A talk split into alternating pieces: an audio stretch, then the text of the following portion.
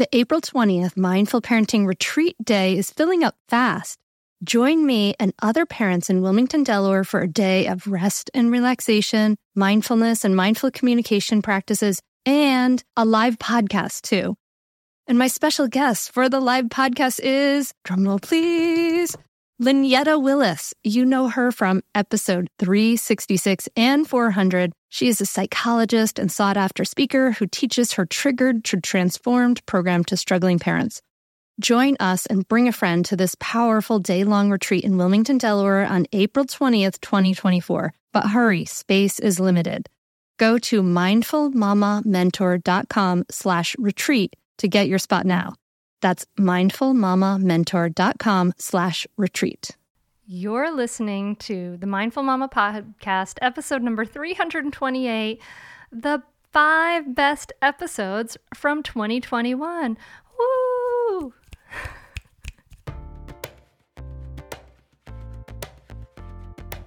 Welcome to the Mindful Mama podcast. Here it's about becoming a less irritable, more joyful parent. At Mindful Mama, we know that you cannot give what you do not have, and when you have calm and peace within, then you can give it to your children. I'm your host, Hunter Clark Fields. I help smart, thoughtful parents stay calm so they can have strong, connected relationships with their children. I've been practicing mindfulness for over 20 years. I'm the creator of Mindful Parenting, and I'm the author of the best selling book, Raising Good Humans, a mindful guide to breaking the cycle of reactive parenting and raising kind, confident, confident kids.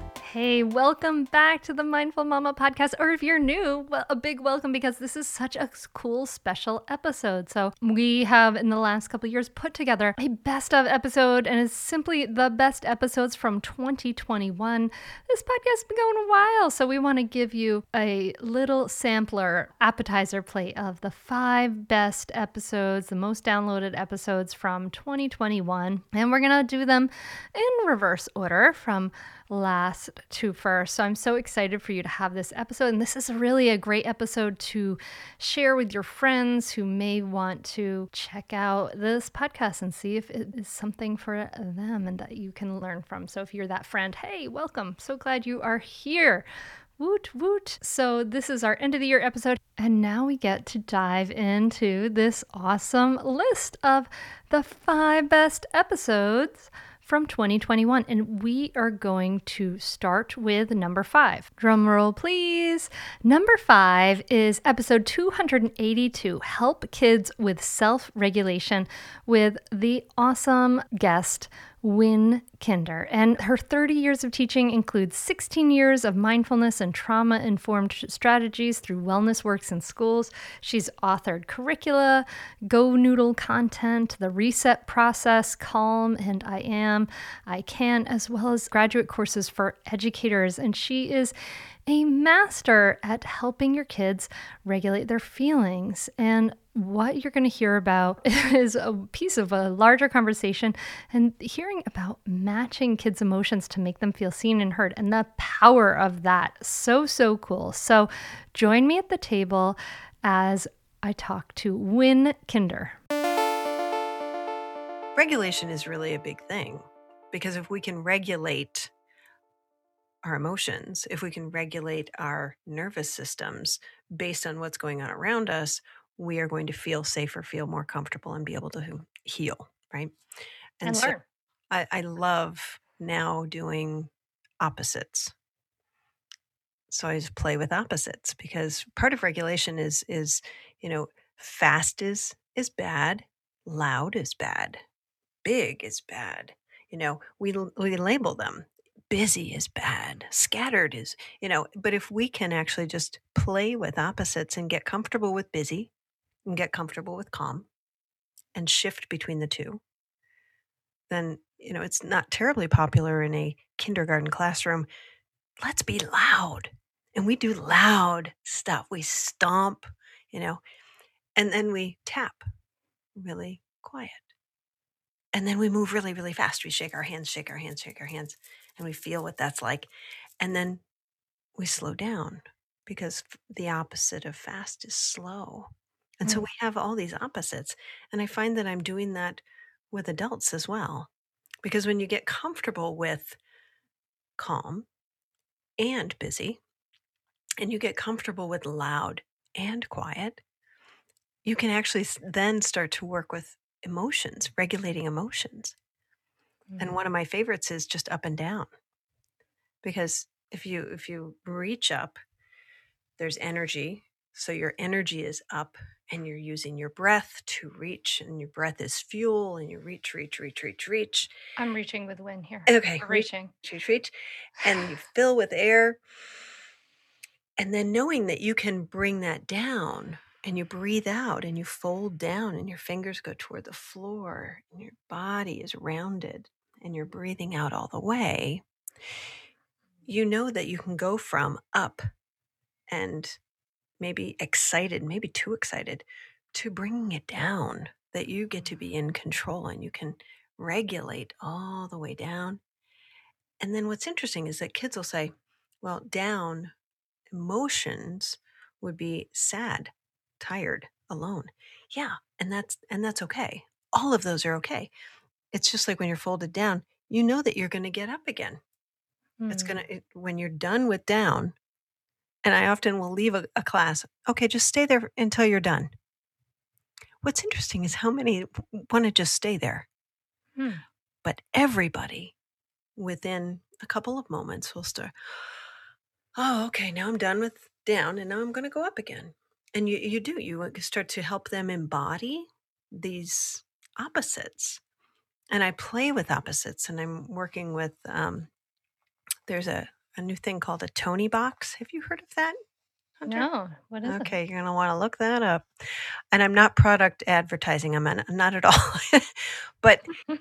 just an audio um, system. It's a little Mhm. speaker, it's a smart speaker for kids, and it's just audio.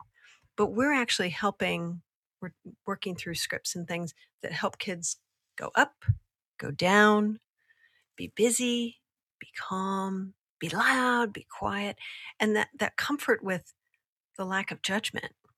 It's not always good to be quiet. It's not always good to be calm. It doesn't always fit who we are and what we need in the moment. And so I love this normalizing of and accepting of the regulating, you know. So that's that's been fun to actually work with those. That might be something you want to you want to look into. they're big in, they're big in Europe and they're coming to the United States. well, I have to tell my uh, my sponsor people tell them to find these people for this episode. No, um, Yeah.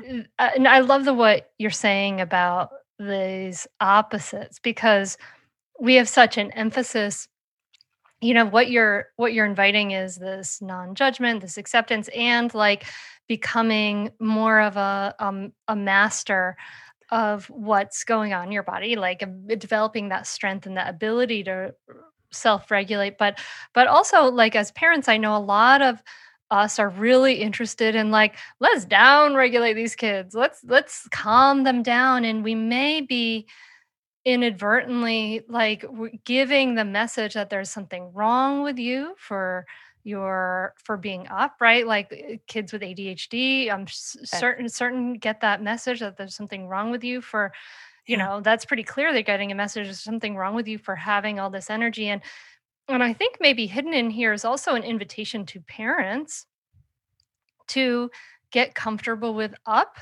as well as get comfortable with down get comfortable with busy as well as as slow get comfortable with loud as well as quiet although i know there's some people in the mindful parenting membership who wear some uh, little earplugs sort of quietly sometimes while their kids are in the house but maybe that helps them get comfortable with loud but is that what you're saying here Wynne? Yeah. Um, and I think that the one of the things so mindfulness is about attention, I think. This is me defining it, attention and awareness. So um, one of the things that I think is is a challenge for anyone trying to guide, shape, or even adjust behavior um, is that you have to be aware. You have to read the room, Hmm. right? So if the kids are being loud, let's just use that as an example. And I could talk about a, a classroom of third graders, let's say 31 third graders, and you just walk in and it's like, whoa, loud. Or a family and a couple kids playing loud, right? If you don't show them that you feel them, that you see them, that you hear them. Mm-hmm. And you try to go in quiet. And you're like, I'm going to whisper until your shouting stops. You're not recognizing that that you see them. Mm. They are going to want to feel felt and heard. And so the loud group, the ones that are really feeling like, oh, this loudness will never stop. How do I manage this? How do I help them? How do I meet them where they are? Well, you got to meet them where they are. So you come in and not matching, let's see, not matching the language because you walk into a high school class, you don't want to match their language, you want to match their intensity Mm. or at least their emotional level. So you come in and you go, it's sunny outside. How about that? And you're you're standing and you're big and you're and you guys can feel it. It is so sunny and bright. And you start naming things that are going on and they'll start, oh, it is sunny outside, right? But you're le- matching what they are experiencing. And so it's the same with even movement. If kids are moving fast, then you move fast as you encounter them. You're like, whoa, I can move faster than you. How about that? How about that? How about that? Now, move slower. Can you move like you're in water? Oh, yeah, I can do that. Let's go fast again. So you're just noticing that they need something, that they're, you know, loud or fast. You match it for just a moment. Match and raise and match and lower is just kind of the, the term. Mhm. Because if you want to match and lower their volume, you got to meet them where they are and then take them where you want them to go. And that's an awareness. You got to read the room, not necessarily join the party, but yeah, oh my gosh, it's look, it's so loud in here. I used to say that in my classroom and they would all just stop and go, oh, yeah, I guess it is loud. wow, okay. The other piece is you get the the down, the kids who are stuck in down. Mm. The depression that's I think global now, right? Yeah. Um so they're stuck in down and and again I can walk into a classroom or into my kid's bedroom down, right? And here's just an example for my 16 year old. I walk in and he's just, uh, no, not getting up, not even picking up his head and not speaking. Oh, wow. I go and I lay on his floor, not on his bed. I don't join him necessarily, but I lay on his floor. Hmm. And in about mm, 10, 15 seconds, I see him look over, like, what are you doing on my floor? The minute he starts speaking, I'll speak at whatever level he is. Oh, I'm just hanging out on the floor. You know, it's really dark in here, and that ceiling has a stain. Did you notice that? And I get my kid to look up and go, You know, that stain's been there forever. Now, the rational brain is coming online because it it wasn't going to respond to me coming in and yelling, "You're late." It wasn't going to respond to me standing over top, being the authority. Instead, I just lay laid on the floor. Hmm. And now we're having a conversation. I'm like, You're mm-hmm. going to shower before you go to school?" No, I'm not. All right. Because there's a towel down here on the floor, too. There's a lot of creepy stuff under your bed. I'm going to get up and make my breakfast. Join me when you're ready.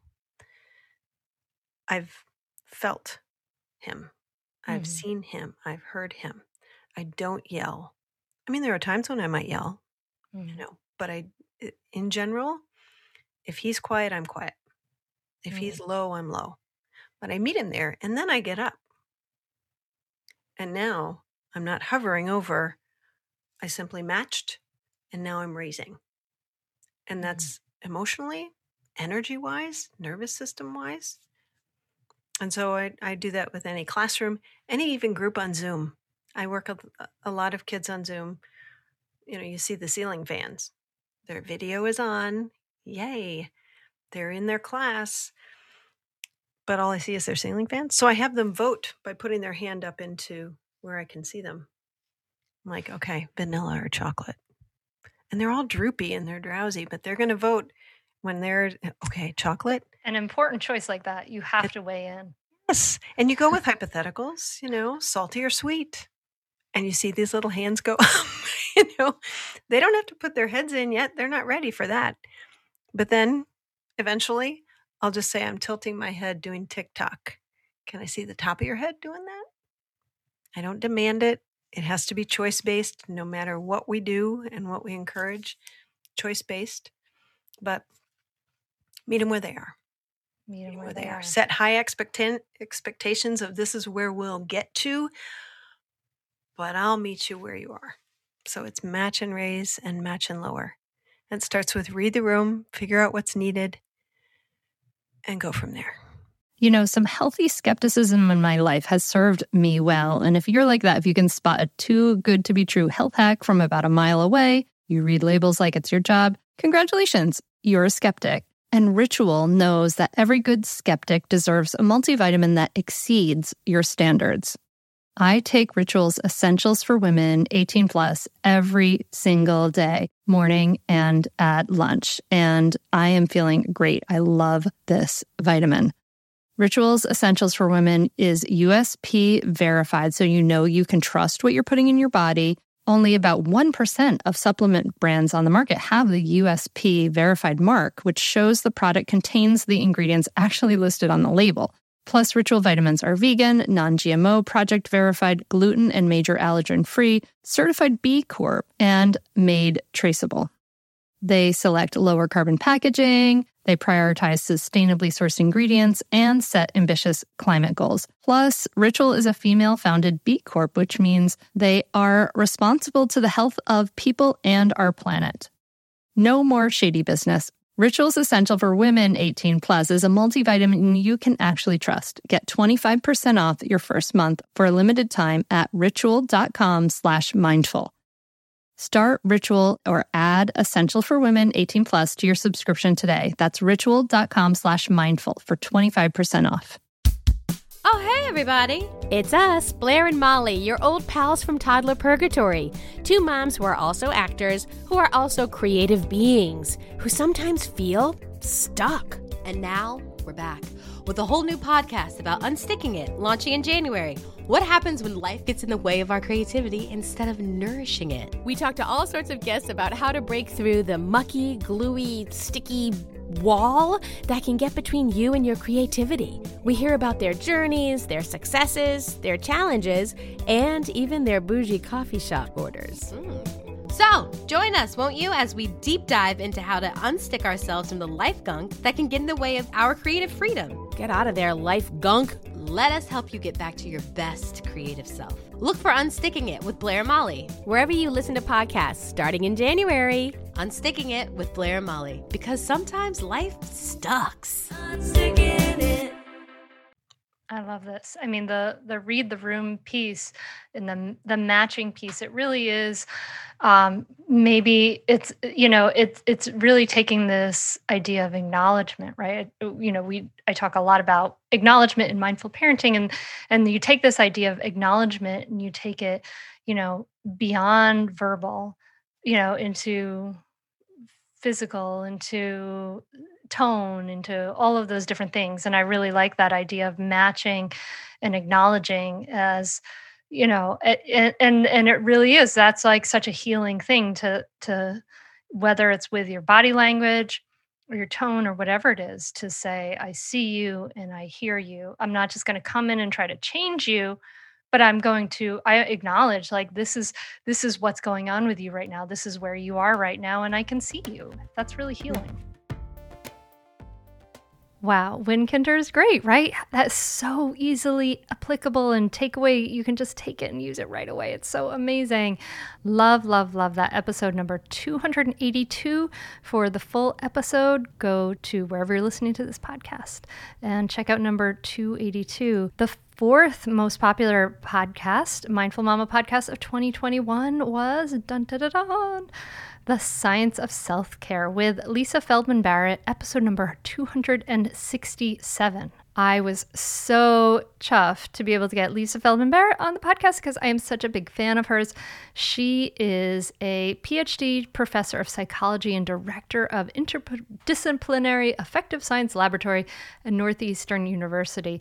And she's the author of How Emotions Are Made The Secret Life of the Brain and Seven and a Half Lessons About the Brain. And she holds appointments at Harvard Medical School and Massachusetts General Hospital. And she's generally the world expert on emotions and the brain. is really, really fascinating to talk to her. The larger conversation includes about how and why the brain works. And we're going to talk here about mindfulness and how it works in the brain. So applicable, so fascinating. I can't wait for you to dive in. Let's hear this conversation. So one of the tools I use is visualization. Like I invite people to like imagine they're like about to yell, they're getting they're getting they're feeling that arousal and then stay with it and not act on it and, or take a imagine taking different actions. Is this kind of what you would uh, uh, do in a situation like that where you're feeling that and you're you would just like practice this almost mentally the the yeah exactly from, yes okay. yes exactly exactly so one thing that i used to do and i should say you know i did not come to this i did not come to this view this is not a natural view for me to hold I would just say, like I, I am actually really quite a curmudgeon, and uh, as a scientist, I, even amongst my scientist friends, I'm very skeptical. So I don't believe anything until you know the data show me again and again and again and again. And I I don't really trust my own experience as really useful for explaining anything. Um, that's just the hazards I think of being a scientist. Um, but you know, the research showed again and again and again that the experience of awe is very, very useful. It really gives your, usually, it gives your nervous system a bit of a break because for a minute you feel like a speck. And if you're a speck, all your problems are a speck. It just makes it just takes big problems and makes them feel small for a minute. And I thought, okay, fine. The research shows that this is useful, so I'm going to try it. I'm going to try it. but it's remarkable, actually. It really is. At first, it it was hard to do um, but I practiced it every day for like five minutes. So I'd be walking on the street. I'd see, you know, an ugly like dandelion poke out of like a crack of a sidewalk, you know, and I'd say, "Oh, this is an ex- this is an opportunity to experience the power of nature." You know, nature will not be contained by, you know, humanity's lame attempt to constrain it. And so I oh, would try to take this dandelion and make it into a moment of awe that felt as profound as looking at the stars or listening to a symphony of crickets at night or watching the you know uh, waves roll in. And after a while i was able to do it really automatically like just to switch into that mode because i'd practiced it quite a bit. And what mindfulness does i mean i'm not talking about mindfulness meditation here but just mindfulness right? So you remember that you know your brain is using past experiences that it can combine in novel ways to predict and explain the sense data from the world and from the body. And the situation that you're in right now launches the next set of predictions that your brain will make. So you if you want to predict differently in the moment one thing you can do is you can get up and move your body. Go some go to another situation and then you will be predicting differently hopefully if you're paying attention to the world. But let's say you can't. You you can actually figuratively change your environment by just paying attention to different features of your environment. Mm-hmm. so for example one thing we do when we are when we do yoga is that we are paying attention to small sensory changes that are always there in our bodies, but that we normally don't pay attention to. Like if you're standing right now, there's a pressure that you can feel against the sole of your feet. Or if you're sitting right now, there's the pressure of the bottom of the chair against your legs or the back of the chair against your back. That those sense data are there. They're available to be attended to, but usually they're in the background of attention. But you can bring them into the forefront of attention and then they become the experiences that you're the raw material for the experiences that you're constructing. So you you actually have quite a bit of well let's just say that you have more control.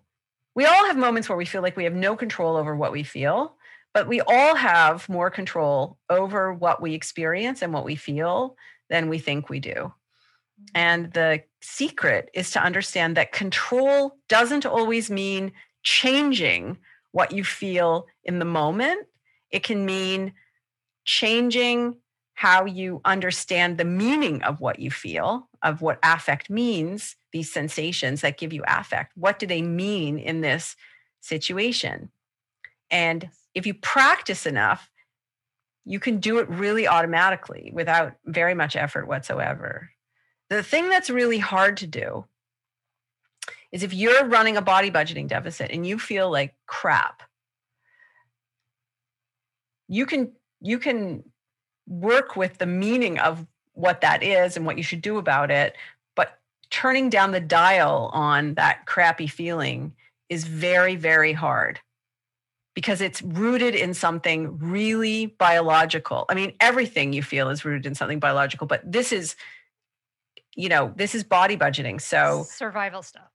it's survival stuff. So, you know, um, but you can, but you can change the the meaning of what right so when i wake up in the morning and i'm feeling really um you know dragged out and i don't feel like i have the spoons to you know like just do what i need to do in a given day the first question i ask myself is not what is wrong with my life or what is wrong with me it is did i get enough sleep last night did i exercise yesterday did i eat healthfully right? I'm not trying to minimize the psychological meaning of things here. I'm just saying that underneath the psychological is this really basic physical stuff that we mostly don't pay attention to. And in fact, if we had to architect a lifestyle that would easily bankrupt a human body budget, it would be the one that we live in.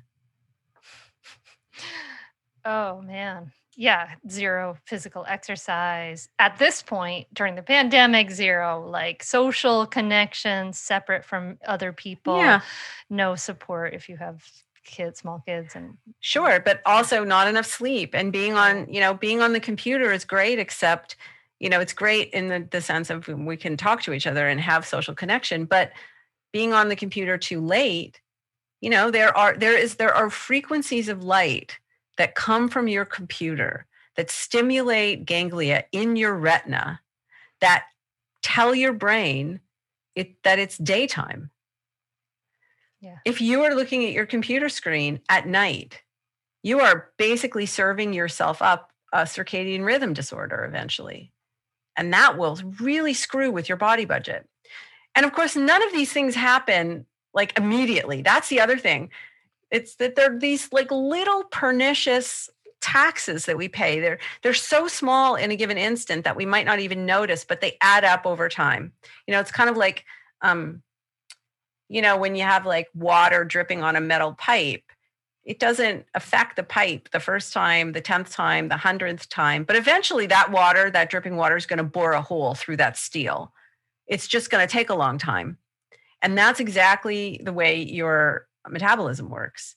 That when you have a drag on your metabolism, when you're paying a little tax because things aren't as efficient as they need to be, when you're not sleeping properly, whatever the reason is, it adds up over time. And um, and this is true for adults, and it's really true for kids.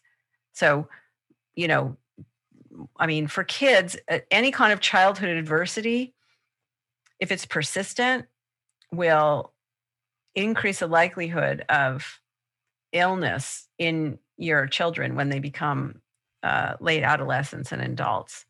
It's just really, really, really important that people understand this. So, what I'm hearing from you is to take care of us in a sense as the human animal and the child as the human animal not you know like that those those biological regulation pieces are really really big and important. You're you're making me glad i was obsessive about my kids' sleep when they were little. One last question I wanted to ask. Uh, there's so many questions I wanted to ask, but you you uh, you mentioned in your uh, in your article on um, or your interview on resolutions that you were going to start knitting. Are you still knitting? I am. Look at. Good for you. I'm knitting. Yeah. I practiced and practiced and practiced. It's really much better than uh, my first attempt at that. And well, this is like my not my first attempt. So oh, yeah. I I knit a bunch of little you know swatches um, to to sort of teach myself to knit, and then this is my first attempt at us. I'm, I'm going to make a, I'm making a shawl, um, oh, and uh, thanks. yeah. So no, yes, I am, and I I knit every single day, and uh, and I you know, I do yoga every day and I actually exercise every day. And believe me when I tell you, I never would have predicted that those kinds of words would come out of my mouth. Like exercise, yoga, and knitting, not three things I ever thought I would be doing in my life. My mother, of course, is just laughing her head off about knitting, right? But um, but uh yeah, I mean, it, you can find you need to find the the uh, ways that you can um, be nice to your body. Um, there, we don't have a lot of people don't have a lot of options, but everybody has some option. You know. No one told us the truth about parenthood. Why? This is the podcast everyone needed before they had kids because now that those little ones are here, whew, there is a lot to unpack. I'm Rachel Shepardota, and I am your host for the podcast No One Told Us, where we tell the truth about parenting and let you in on all the stuff you really should have known about before having kids. I am the founder of Hey Sleepy Baby, but this podcast is so much more than sleep. We'll be diving into all the topics that you really care about and need to know while you do your best job raising those adorable tiny humans. Our goal is to just make you feel less alone and less overwhelmed. There are so many things that no one tells us before becoming a parent, and I think that we should really pull back the curtain on becoming a first time or second time mom or dad to share the good, the bad, and the ugly. We'll have a little education, a little fun, and a whole lot of heart that goes into each and every episode. So join me and our amazing guests each week to hear us talk about what no one told us. Are you overwhelmed by the things that get in the way of you doing what you want to do? Are you looking for ways to simplify life to better align with your values? Do you want to create space in your schedule so you have room for more of the good stuff? Play, joy, relationships, gratitude, and more? If you answered yes to any of these questions, I invite you to check out Edit Your Life, a podcast to help you edit the unnecessary from your life so you have more room to enjoy the awesome. Through episodes with me, Christine Koh, and a range of super smart, compassionate, and thoughtful guests, you'll come away with big picture insights and practical ways to declutter your home, schedule, and mental space without getting bogged down by perfection. I have always believed that small moments and actions matter tremendously. My goal is to help you find agency and space in your life through doable baby steps that will leave you feeling accomplished instead of overwhelmed. Check out Edit Your Life wherever you enjoy your podcasts. Mm, hmm well, I'll have to uh, have you come back on to talk about meditation because now I'm like dying to think um, think about that. But I'm I, I think that's amazing, and I love that your your how you shared your experience with that because I know to get to the place of being a you know director interdisciplinary uh, science lab and to work at Harvard Medical Medical and all do be like this incredible researcher, you had to work really hard and be a, quite an achiever, I imagine. For sure, for sure. But I just want to say that, you know, I still, like you, or I don't want to put words in your mouth, but I mm-hmm. still have to drag my ass out of bed in the morning sometimes. and I still have some days where, you know, I just don't feel like I can, you know, like I've just got the spoons to like make it through the day. And I still have days where, um, you know where i'm not really sure am i doing the right thing did i should i you know I, i'm like everybody else right i mean mm. Um, but I just try to remind myself that um, the most important thing. I mean, listen, if you you know sleep properly and um, you know eat healthily and you know knit or whatever you know it's it, you could still be depressed you could still bad things can still happen right it, but the point is that um, they're less likely to happen if you find ways of just taking care of your body budget it will let you care for your children better. And um and it will also let you be a little more compassionate with yourself which i think you know frankly there's a lot of discussion about being more compassionate with each other and i think that's important and we should be. But i also think it's important to be compassionate with yourself especially for mothers especially for mothers. And um and if you can do that that is i, I think uh you know it sets you up for more success in your life whatever that means to you I love Lisa's explanation of things. So definitely check out that full episode. It's number 267. Such a powerful episode if you want to really know more about your brain and understand what's happening up there. It makes such a big difference. The third most popular episode from 2021 is Unconditional Parenting with Alfie Kohn from episode 259. And Alfie Kohn is the author of 14 books on education, parenting, and human behavior, including Unconditional Parenting and Punished by Rewards. And we talk about punishments and rewards in this episode and what are the actual effects of punishments and rewards on kids. So, just a note that the sound quality of this is not amazing, but the insights are. So, I hope you'll enjoy this conversation with Alfie Kohn. Anytime you use any kind of punitive consequence, and the word consequence is just a euphemism for punishment, for making children deliberately unhappy. What that teaches is power. You have the power, the other person doesn't. And someday this kid thinks, I'm going to be the one with the power, and I can make other people be unhappy to make them do what I want. And the other thing that punitive consequences teach um, is self interest. So the message of every punitive consequence, every you've lost dessert, you have to go to your room, you're grounded, you know, or again, even even being yelled at. The message there is I have to do what this person wants or I'm going to suffer. Mm. That child now has just been arrested in his or her moral development and is perhaps even more likely to hit the sibling if he thinks he can get away with it because the parent isn't looking. That's not a child who's diabolically clever and needs a more monitoring or even cleverer punishments.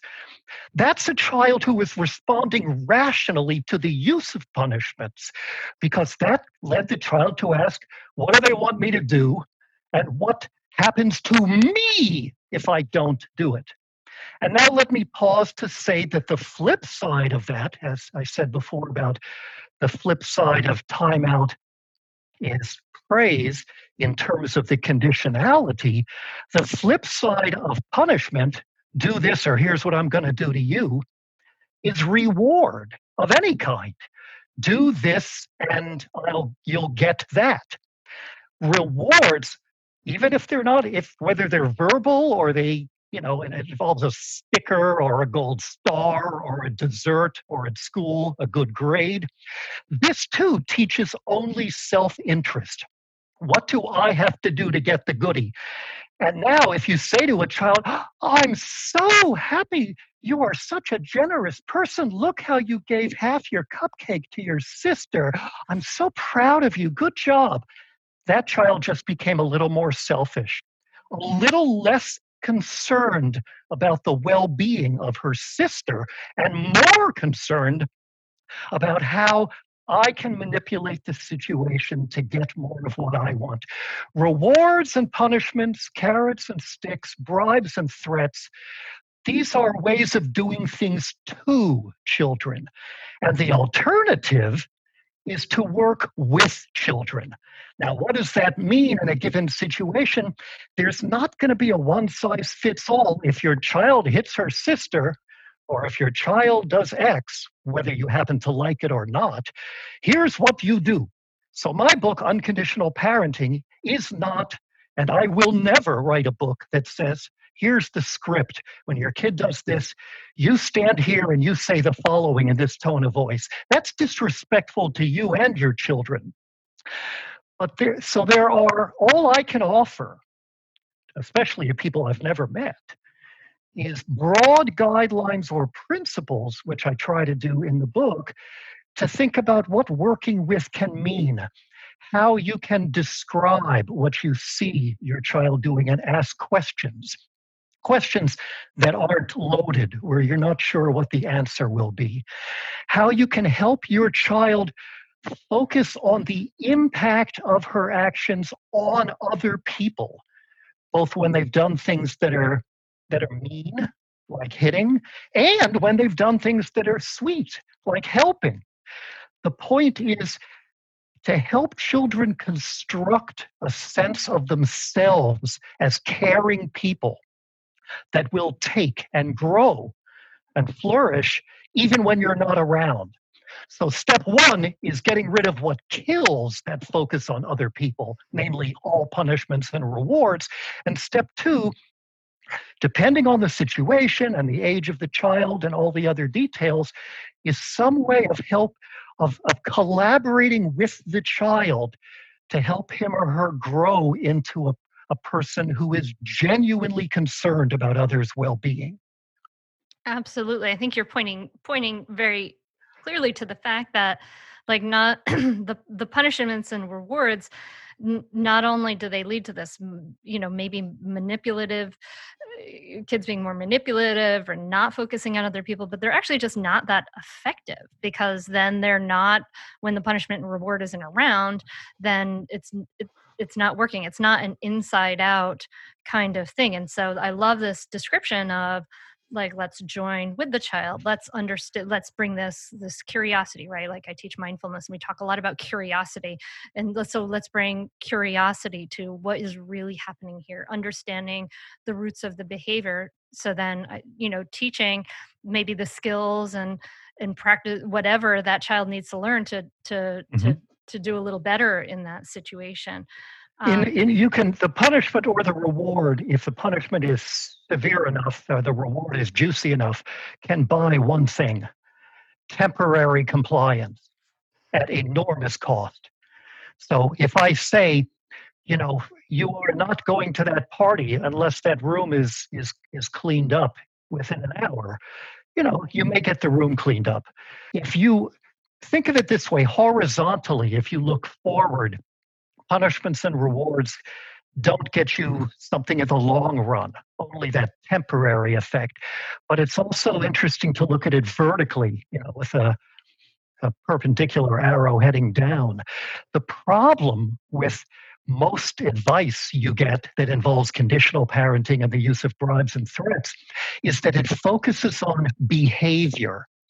My rule of thumb is the value of advice you get about parenting is inversely proportional to the number of times the advice contains the word behavior.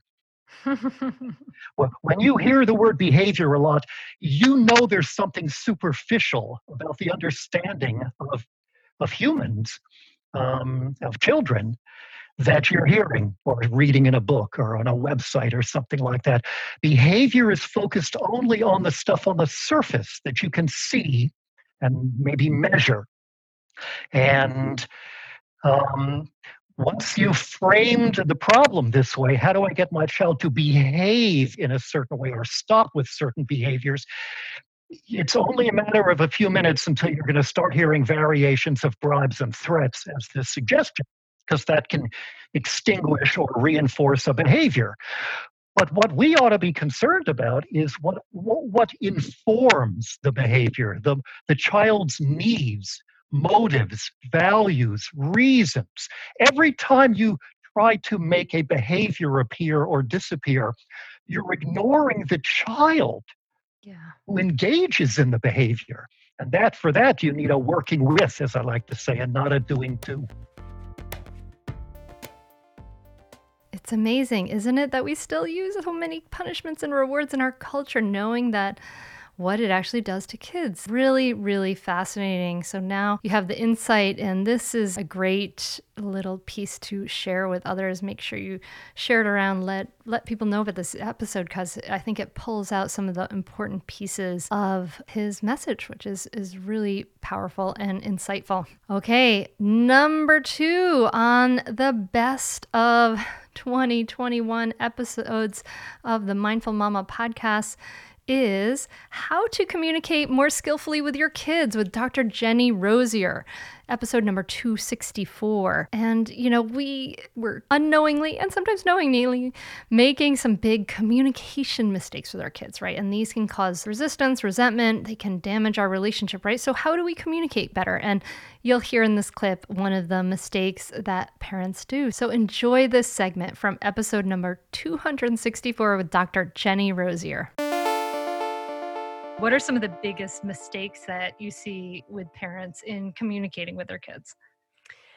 I think that's a big question. Yeah, yeah. Um, there are lots of mistakes that parents make. I think that one of them that I see in even my own life and in the lives of lots of my friends is that we frequently speak to children as if they are fully capable of understanding what we're saying, emotionally reacting to what we're saying in a way that would be the emotional reactions of an adult, um, or behaving. We communicate with them in ways that we want them to behave in certain ways.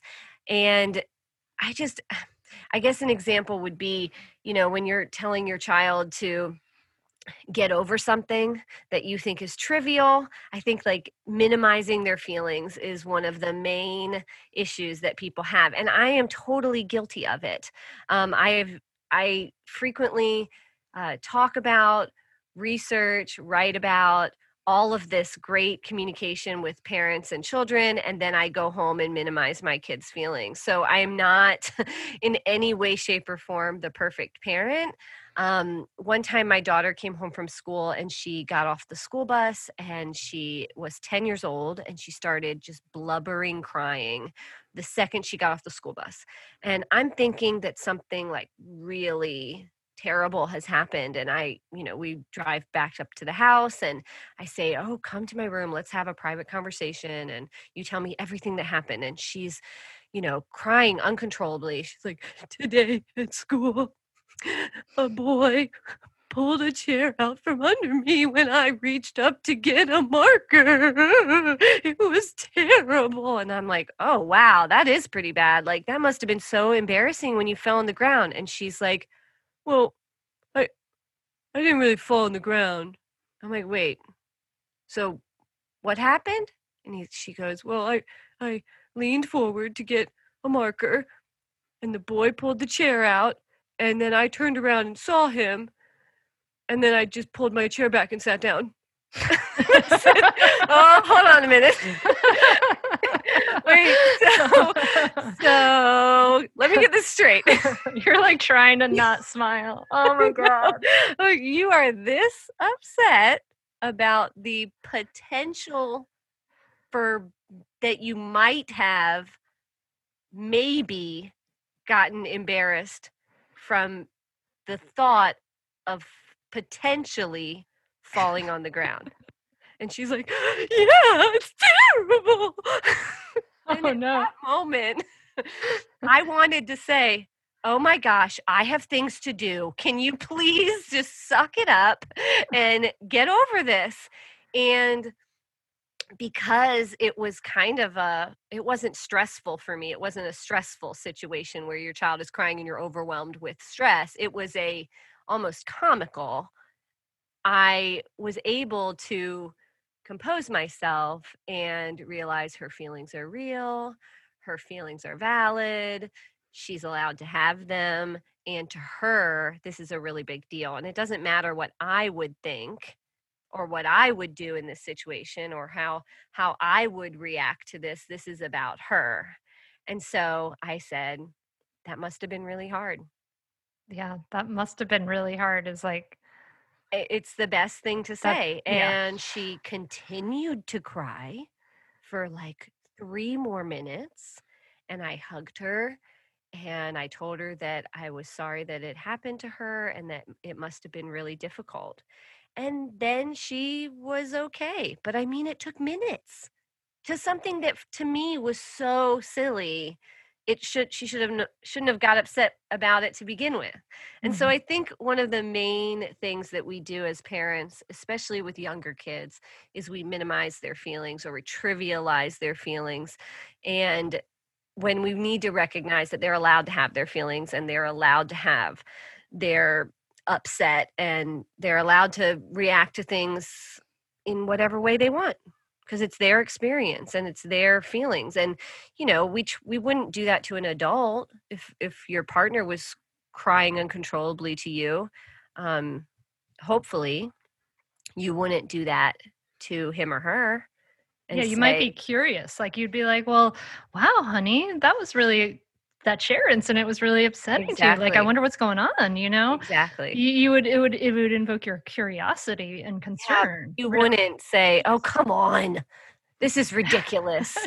Get over it. When your partner is like blubbering, you know? I mean, I think that we unfortunately do do that with our partners sometimes. We say, um, come on. But if they're visibly, physically upset about it, I think that we would hopefully try to bite our tongue and this is this is our our our own training our own habit energy our culture our conditioning all that stuff to to trivialize, trivialize other people's feelings you know that's just part of our culture to to put judgment on and to say you should you shouldn't have those feelings. And so if those thoughts are coming up for you dear listener like that's pretty normal. They come up for all of us because we are all in the same soup sure. in, in in that case you know Sure, especially when we're dealing with small children. I mean, they cry about the most crazy things.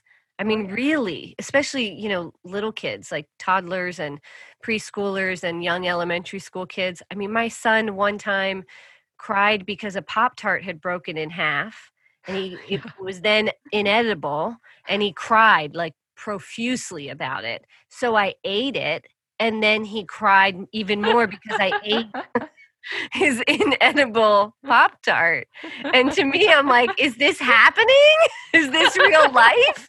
Are we really this upset about a broken Pop Tart? What am I doing wrong as a mother? What am I? I'm not giving them any kind of, you know, resilience. What's happening?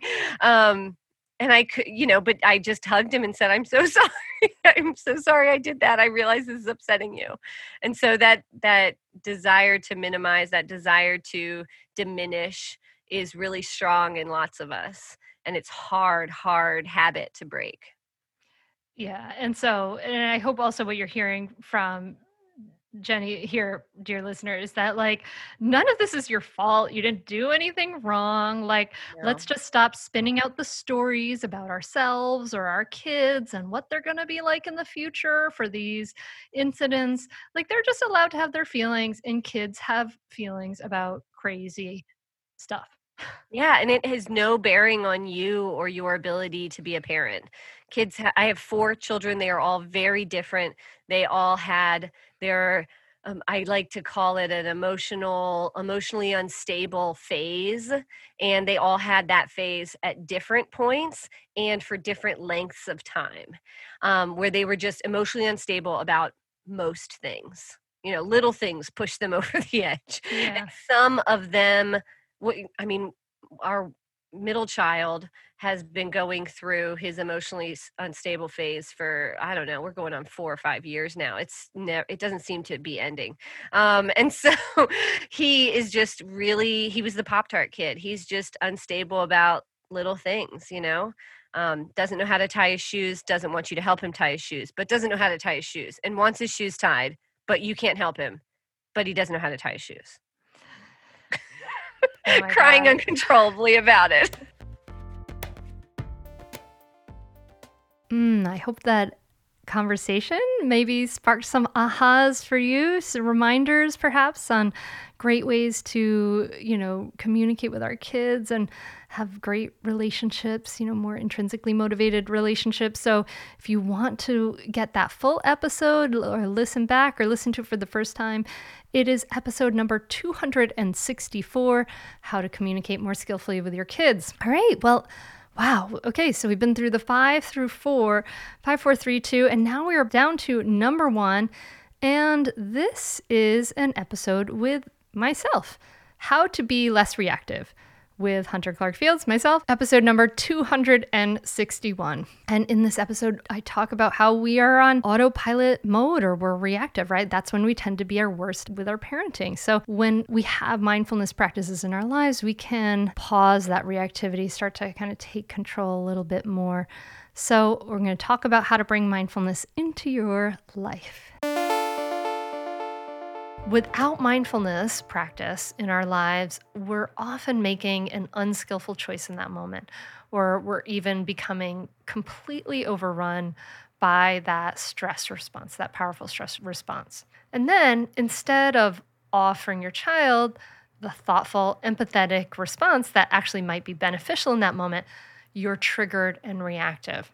For me, this was always my problem and difficulty with what parenting coaches had to teach when I was really struggling because a lot of the advice is often just say this or just respond this way.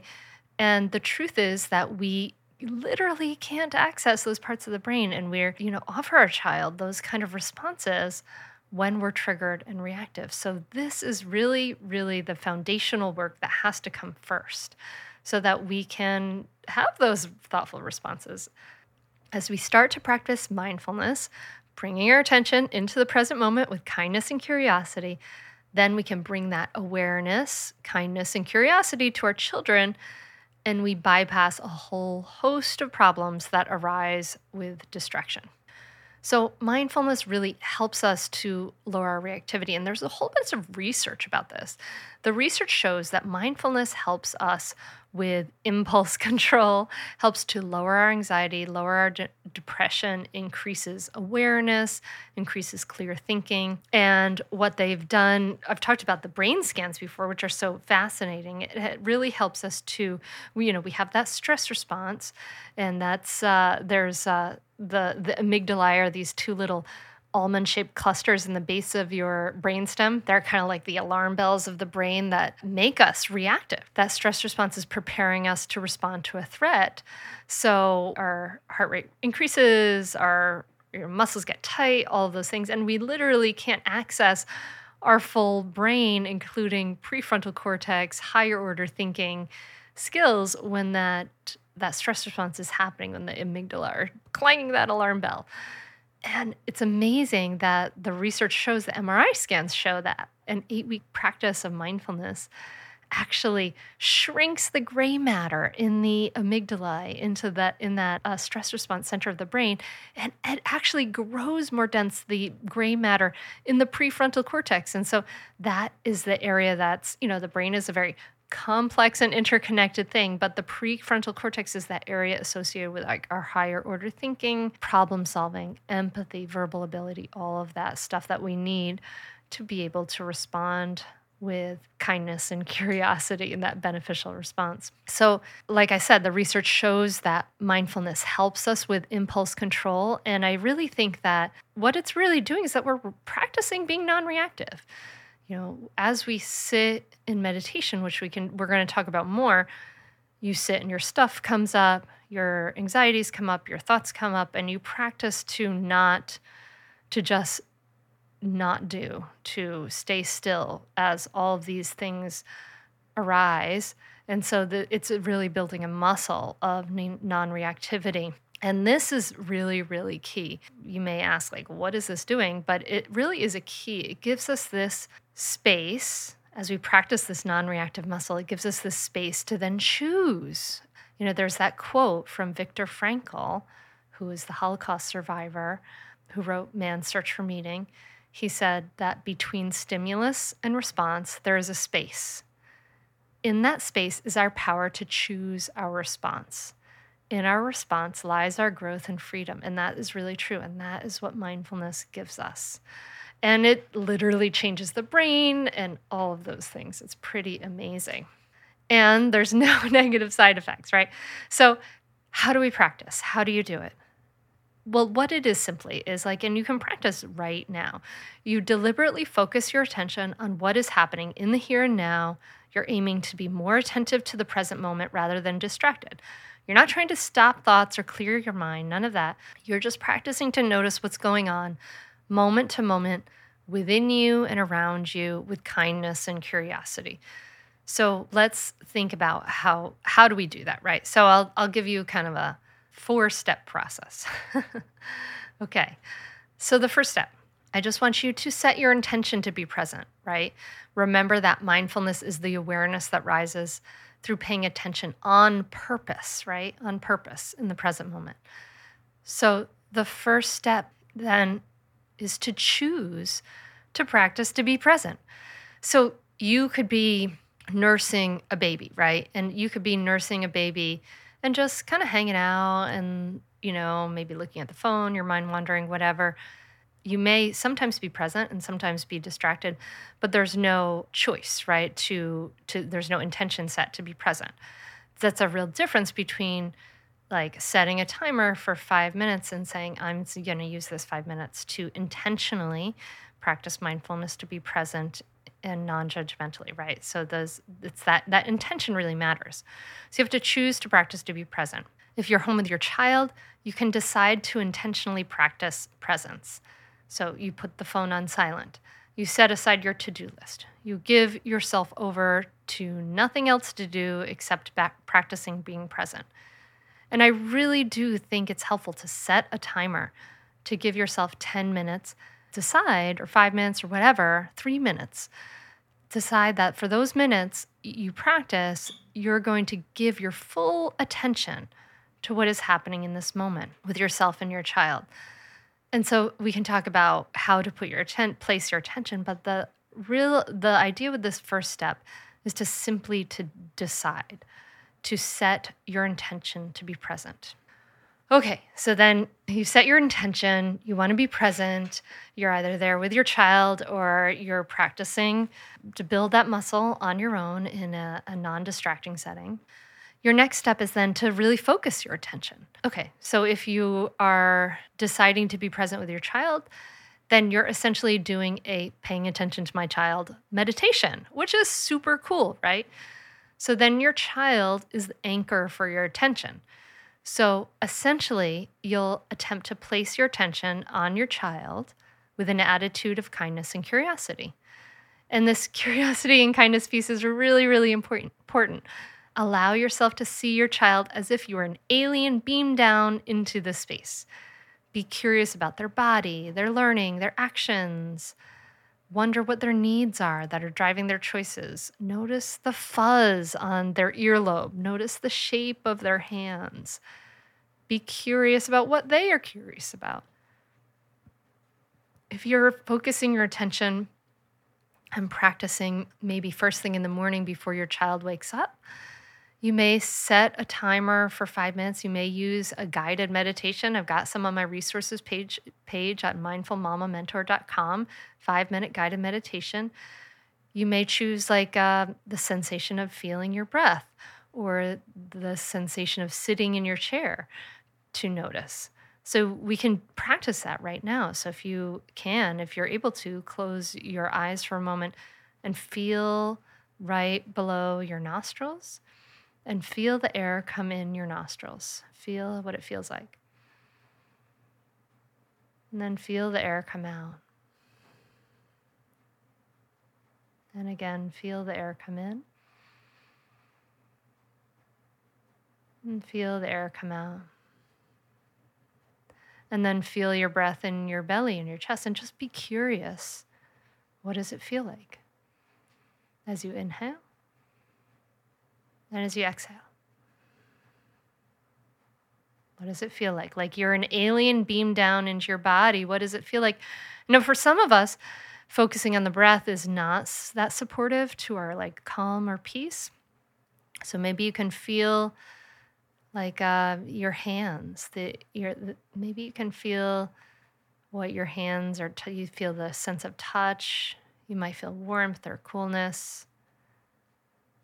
Might feel some tingling or pulsing or throbbing, as if you were an alien beamed down into your body. What do your hands feel like, or even your bottom on the seat if you're sitting? So these are these are anchors in the present moment. And so it could be your child, we talked about, it could be your breath, it could be your hands. And you're bringing curiosity to this moment. And that is the step of step two, focusing your attention. So you take a moment to focus your attention. All right, you with me? Good? Let's move to step three. And step three is to notice your distraction. So if you're human, a normal human being, as soon as you attempt to place your attention 100% fully on a single anchor, right? Your your your child, your breath, you're going to find out that you will fail. Your mind will wander into thoughts of the future, thoughts of the past, critical thoughts. You know, look, she's dragged that chair into the, to the mud when I told her not to, um, blah, blah, blah, judgments, all this stuff and more.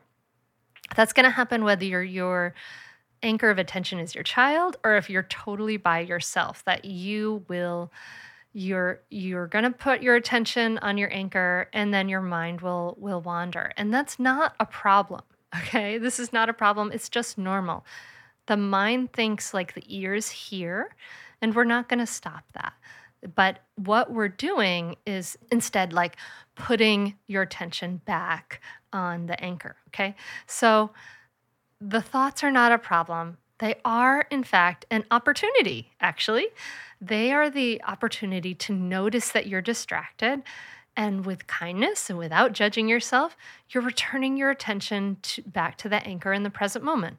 You know, and if you were like a weightlifter, maybe you are. I do some body pumps. So this is when you're you're pulling that barbell up again. right? And just like lifting a weight, it's not lifting weights, it's not like a one and done thing. And that's why we call it a practice. And so your practice is just to notice your distraction with kindness and curiosity, bring your attention back to the present moment. No need for self judgment or recrimination. We all, every single one of us, fail at 100% full concentration. Part of the practice is to notice this and to practice self kindness. So we all fail, but we have the capacity to strengthen our ability to be present. And that's why we repeat step two focus your attention. And you continue until your timer goes off.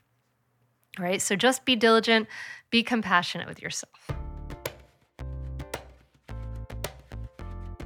And if you want more information about how to bring mindfulness in your life, or dive deeper into this, of course, get your copy of Raising Good Humans. It's in audiobook form, it's in paperback form, it's in Bulgarian, it's in Portuguese. it's coming soon in some other languages. So you can dive deeper in that way, or maybe you're interested and this is going to be the year you choose to join the Mindful Parenting membership and get the support you need. It's it's amazing. We provide 36 hours of live parent coaching every year, which is an enormous investment mostly for people people and we bring that into the membership for for everybody along with all the the course the bonuses all these amazing things. So maybe this is your year for that. So if you want to learn more about that go to mindfulparentingcourse.com and get on the waitlist. That's mindfulparentingcourse.com and get on the waitlist. All right that's it. We did it. I'm doing my own drum roll.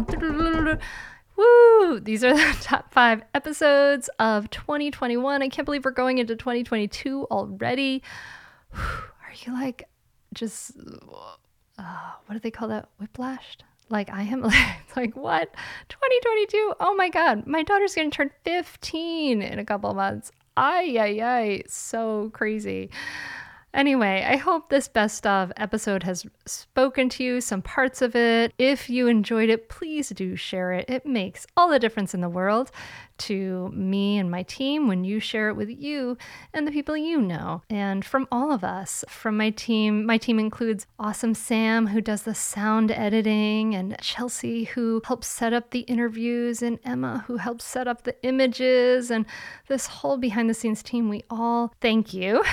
and me. I thank you. Thank you for being here. Thank you for listening. Thank you for supporting the podcast by listening and sharing and subscribing, all of those things. And I just wish you the best best, best of 2022s. Maybe this is going to be the best year ever, right? Let's just bring a little bit of that hopefulness into our lives. So I hope it is for you and me and everyone we know. And thank you so much for listening. And I can't wait to talk to you again in 2022. Namaste. Say definitely do it. It's really helpful. It will change your relationship with your kids for the better. It will help you communicate better and just I'd say communicate better as a person, as a wife, as a spouse. It's been really a positive influence in our lives. So definitely do it. I'd say definitely do it. It's so worth it. The money really is inconsequential when you get so much benefit from being a better parent to your children and feeling like you're connecting more with them and not feeling like you're yelling all the time or you're like, why isn't things working? I would say definitely do it. It's so, so worth it. It'll change you. No matter what age someone's child is, it's a great opportunity for personal growth and it's a great investment in someone's family. I'm very thankful I have this. You can continue in your old habits that aren't working, or you can learn some new tools and gain some perspective to shift everything in your parenting. Are you frustrated by parenting? Do you listen to the experts and try all the tips and strategies, but you're just not seeing the results that you want?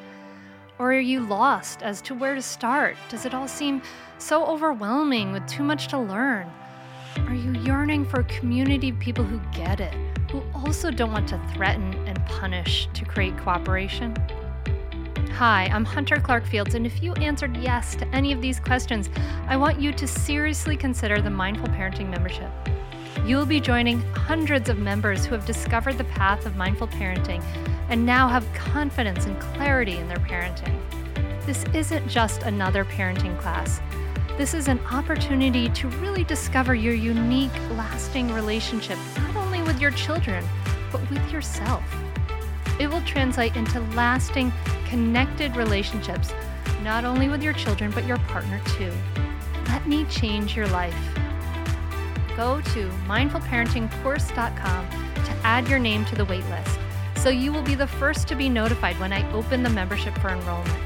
I look forward to seeing you on the inside. mindfulparentingcourse.com.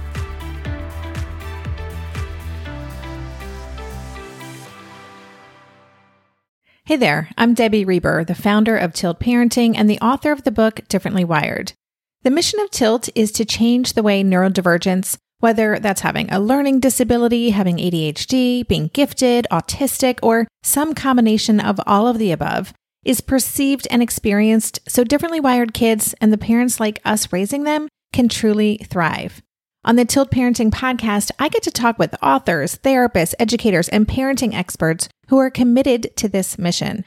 I ask the questions my listeners are most curious about when it comes to supporting our kids. And in turn, my guests share strategies for challenges, out of the box ideas for navigating school, best practices for therapies, tips for advocating, and so many thoughtful insights on what it really takes to help our kids grow up feeling seen and respected so they can create awesome lives for themselves. I know that raising a differently wired kid can feel overwhelming and isolating, but I promise you, you are not alone, and it can feel so much better. If you're on this parenting journey, come listen to Tilt Parenting. Together, we can shift this paradigm and show up for our exceptional kids with hope, possibility, and joy.